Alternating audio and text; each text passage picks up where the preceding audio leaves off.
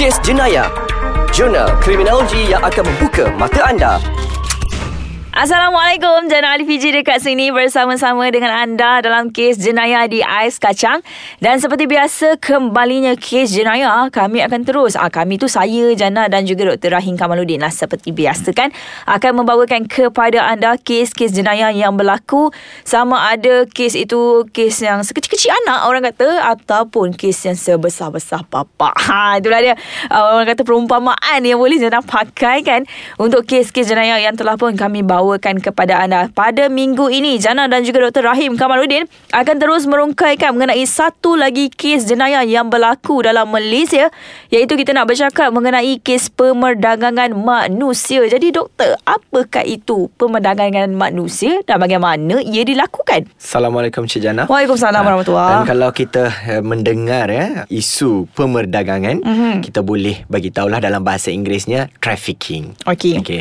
Di mana pemerdagangan manusia Malaysia adalah bukan satu jenayah yang baru yang berlaku di Malaysia. Mm-hmm. Telah pun bertapak di Malaysia dan mm-hmm. ada banyak sindiket-sindiket uh, dan ejen-ejen mm-hmm. okay, yang memperdagangkan manusia. Okey. Okay, bukan sahaja kanak-kanak malah dewasa ya. Dan satu ketika Malaysia pernah digelar sebagai destinasi pemerdagangan manusia. Ya, yeah, hmm, betul. Hmm, satu orang kata satu label ataupun satu apa macam mana nak cakap doktor takkan kita nak kata sebagai sebagai satu anugerah macam bukan anugerah pun tapi satu sesuatu yang cukup memalukan lah. Ah, itu yang boleh saya katakan apabila dikatakan Malaysia sebagai destinasi pemerdagangan manusia. Satu hub ya? Hub. Hmm. Jadi doktor, um, mereka-mereka yang uh, nak datang ke Malaysia sebagai contoh kan untuk mencari rezeki, untuk mengubah uh, hidup keluarga mereka, uh, mereka mungkin dari golongan mereka uh, orang-orang yang susah ya, yang betul. tak ada wang ringgit yang uh, yang wang ringgit yang secukupnya untuk masuk secara halal jadi mereka mungkin masuk orang kata mengenai uh, melalui pintu-pintu haram dan akhirnya mereka-mereka ini diperdaya ataupun dijerat dalam isu pemerdagangan manusia apa komen doktor ya betul hmm. dan saya nak bagi tahu dekat sini hmm. selalunya mangsa-mangsa ialah dari negara-negara yang mundur ataupun hmm. negara-negara yang sedang membangun okay. dan kalau kita melihat di Malaysia ya selalunya uh, mangsa-mangsa adalah dari negara-negara jiran ya okay. uh, di mana saya tak nak sebut uh-huh. apa negara itu uh-huh. uh, rasanya pendengar boleh tahu di mana mangsa daripada negara jiran akan diperdagangkan di negara kita Malaysia okay. dan satu lagi dan rakyat Malaysia pula ada beberapa yang orang kata dia tak mengambil berat ataupun uh, investigate sama okay. ada ejen tu sindiket itu betul atau tidak uh-huh. kita diperdagangkan di negara yang lebih maju doktor boleh ke kita labelkan sebagai mereka-mereka yang kononnya keluar negara uh, untuk contohlah memetik buah, contoh bekerja di ladang dengan harapan pergi ke sana untuk mendapat kerja melalui orang kata cara yang halal tapi akhirnya mereka terpaksa kerja cara yang haram. Kalau kata immigration uh, luar, immigration negara itu datang untuk membuat serbuan dan sebagainya, kita rakyat Malaysia sendiri bertimpiaran lari untuk menyuruh sebab apa? Sebab takut ditangkap dan dihantar balik ke Malaysia. Adakah itu juga salah satu pemerdagangan? Ya, betul. Mm-hmm. Itu adalah salah satu pemerdagangan bentuk mm-hmm. uh, di mana saya nak tekankan dekat sini ialah puncanya adalah sikap ataupun sifat kita iaitu mangsa mm-hmm. yang tidak peduli yang tidak mengambil berat mm-hmm. dan tidak mengambil tahu bahawa apa saluran yang mereka pergi tu betul ataupun tidak. Okay. Mereka seolah-olah mereka nampak duit sahaja, gaji uh-huh. yang mereka akan dapat uh-huh. tapi mereka melupakan apa proses yang uh-huh. patut mereka lakukan, visa, uh-huh. per- permit dan sebagainya. Okay. Dan juga doktor, um, kes pemerdagangan manusia ni juga terjadi melibatkan kanak-kanak. Apabila kanak-kanak ini kita boleh kaitkan juga sebagai mungkin ada kanak-kanak yang mungkin mengikut ibu bapanya untuk mencari kerja di uh, negara lain tetapi uh, ibu bapa yang masuk melalui cara haram ni terpaksalah angkut anak-anak sekali dengan cara haram dan akhirnya menjerat juga si anak-anak ini untuk dijadikan sebagai pengemis dan juga sebagainya. Doktor jangan komen dulu sebab apa? Sebab kita nak rehat seketika kembali selepas ini. Kes jenayah di Ais Kacang terus bersama-sama dengan anda kembalinya saya Jana Ali Fiji dan juga Dr. Rahim Kamaluddin daripada Rehat seketika tadi.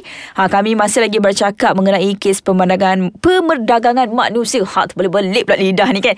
Dan sebelum kami nak terus bercakap mengenai kes pemerdagangan manusia ni, kalau anda ada komen, pendapat yang anda nak kongsikan dengan kami mengenai kes-kes jenayah yang berlaku dan juga sebagainya, bolehlah dikongsikan di ruangan komen dekat bawah ni yang kami akan baca dan mungkin kes yang anda utarakan itu kami akan bincangkan. Jadi doktor tadi saya ada bercakap mengenai ibu bapa yang masuk ke sesebuah negara uh, dengan cara yang haram lah.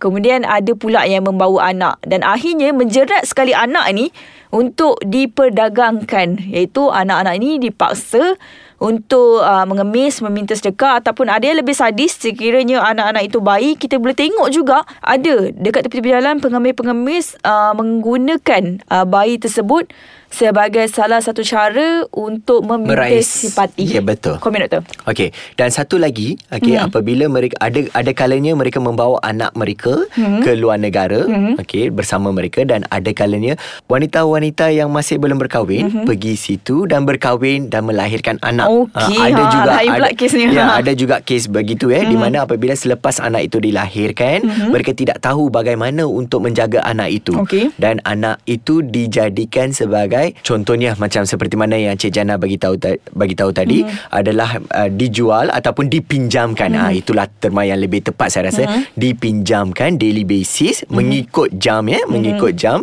untuk uh, kepada sindiket-sindiket perdagangan ya ya, tapi kan uh, doktor saya nak lari sikit lah. Kalau kita selalu tengok kan kes perdagangan uh, perdagangan manusia ni yang menggunakan bayi-bayi ni kadang-kadang saya pelik dan tertanya-tanya kenapa daripada jam pertama si ibu ataupun si peminjam jam bayi ni duduk untuk meminta sedekah sehinggalah beberapa jam seterusnya dia akan bangun untuk pergi ke tempat lain bayi tu akan terus-terusan tidur Ya betul. Saya rasa macam pelik sebab saya sendiri ada anak.